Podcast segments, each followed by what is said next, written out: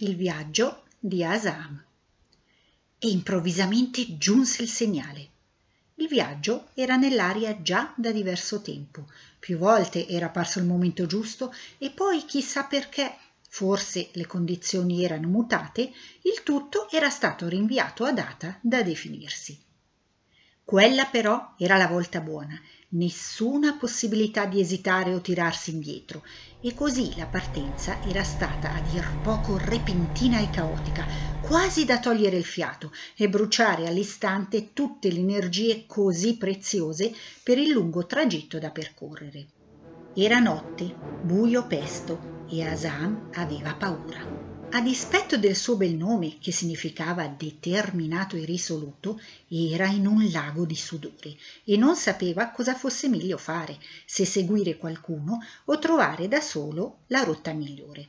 Il buon senso, che però si sa non è prerogativa dei giovincelli, suggeriva di accodarsi tranquillamente e lasciarsi guidare dai più esperti, ma il guaio era proprio quello. Lì di viaggiatori navigati che potessero indicare la via più facile e guidarli sani e salvi alla meta non ce n'erano, poiché dai precedenti viaggi nessuno era mai tornato vivo a raccontare, descrivere o istruire. Erano partiti in moltissimi e Asam li aveva ogni volta invidiati, fremendo affinché arrivasse anche il suo turno, ma adesso che aveva oltrepassato il punto di non ritorno, si sentiva perduto. Nessuno si curava di lui, anche se era piccolo, d'altronde la maggior parte di loro erano piccoli, e ognuno pensava solo a se stesso, ma non per egoismo o malvagità, bensì per puro istinto di sopravvivenza. Le forze andavano opportunamente dosate. La strada, lo si intuiva, sarebbe stata irta di ostacoli e forse addirittura letali. Quindi il senso di appartenenza a una grande famiglia, che fino a pochi attimi prima compattava il gruppo di viaggiatori alle prime armi, era andato a farsi benedire, rimpiazzato dalla quasi certezza che fermarsi ad aiutare chi era in difficoltà avrebbe significato la fine del viaggio e in definitiva la morte. Inizialmente, nonostante l'entusiasmo, Asama aveva avvertito una lieve esitazione, come un sesto senso, che suggeriva di lasciar perdere, che era meglio, che il cammino era troppo pericoloso. All'arrivo non si sapeva quanto mancasse e di riposarsi e rifocillarsi lungo la via non se ne parlava neanche. La fastidiosa vocina, tuttavia, era svanita quasi subito e l'idea di tornare indietro era stata presto scartata. A pensarci bene, cosa si lasciava alle spalle Asam? Il luogo natio, questo sì, ma a dire il vero poco altro, poiché lì per lui e i suoi compagni di avventura o forse sventura non c'erano prospettive, nessun futuro. Restare e arrendersi senza nemmeno tentare la via del cambiamento? Assolutamente no. Non aveva nulla da guadagnarci e così quella torrida notte d'estate anche Asam era finalmente partito un paesaggio monotono e cupo, una corrente incessante e la totale mancanza di punti di riferimento circondavano il piccolo da ormai quanto? Ma non lo sapeva nemmeno più lui. Da principio, animato dalla voglia di scappare, dalla sete di esplorare e dalla smania di raggiungere presto un luogo sicuro, Asam aveva cercato di tenere il passo dei più veloci, ma ben presto aveva capito quanto fosse inutile e controproducente. Tanti di coloro che lo avevano spavaldamente superato ora giacevano morti o privi di sensi, mentre altri, forse impazziti per la fatica, avevano completamente perso la bussola e tornavano sui loro passi. Possibile che niente e nessuno venisse loro in aiuto?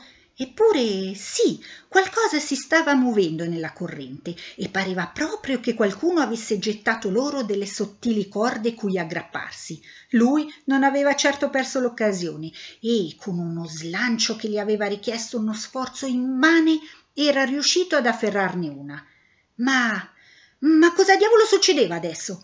Perché nessuno issava quella benedetta fune tirandolo così in salvo?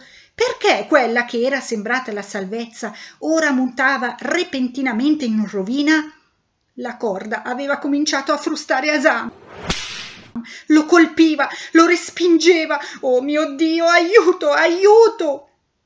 Nessuno sa come, ma il piccolo era riuscito a liberarsi e vagava alla deriva, stremato e senza meta, insieme a pochi sopravvissuti come lui, finché per pura fortuna aveva trovato riparo da quel mare aperto e ostile, inoltrandosi in uno stretto canale, e lì si era come assopito.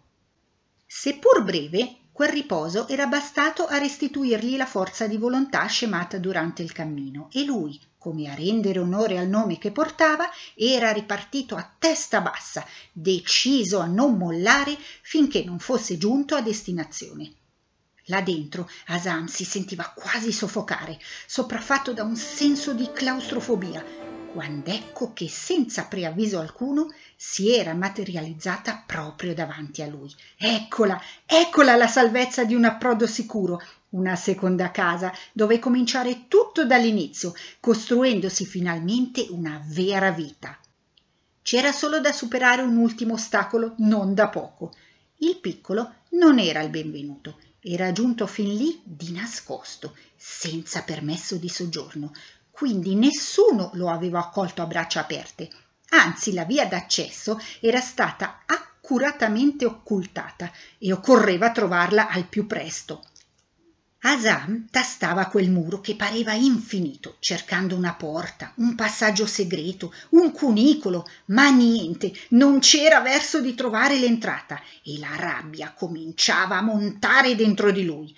Una rabbia profonda e incontrollabile che, impossessandosi del suo corpo, lo aveva spinto a compiere un gesto all'apparenza assurdo. Non sapendo che altro fare, egli prendeva letteralmente a testate il muro. Una sottile crepa andava ora tracciandosi sulla parete, si allargava lentamente e la fessura che ne era scaturita aveva consentito ad Asan di infilarsi all'interno e lasciarsi scivolare a terra ormai stremato. Tutto lì era così calmo e tranquillo, come se fosse giunto in un altro mondo, tanto che il piccolo, rassegnato, ora pensava una sola cosa: sto per morire. Ormai però non gliene importava più niente e si sentiva stranamente in pace. Che non era morto, che si chiamava Asam, che era un bambino determinato, risoluto e diciamoci la verità, anche molto fortunato, glielo avrebbe spiegato la sua mamma nove mesi dopo.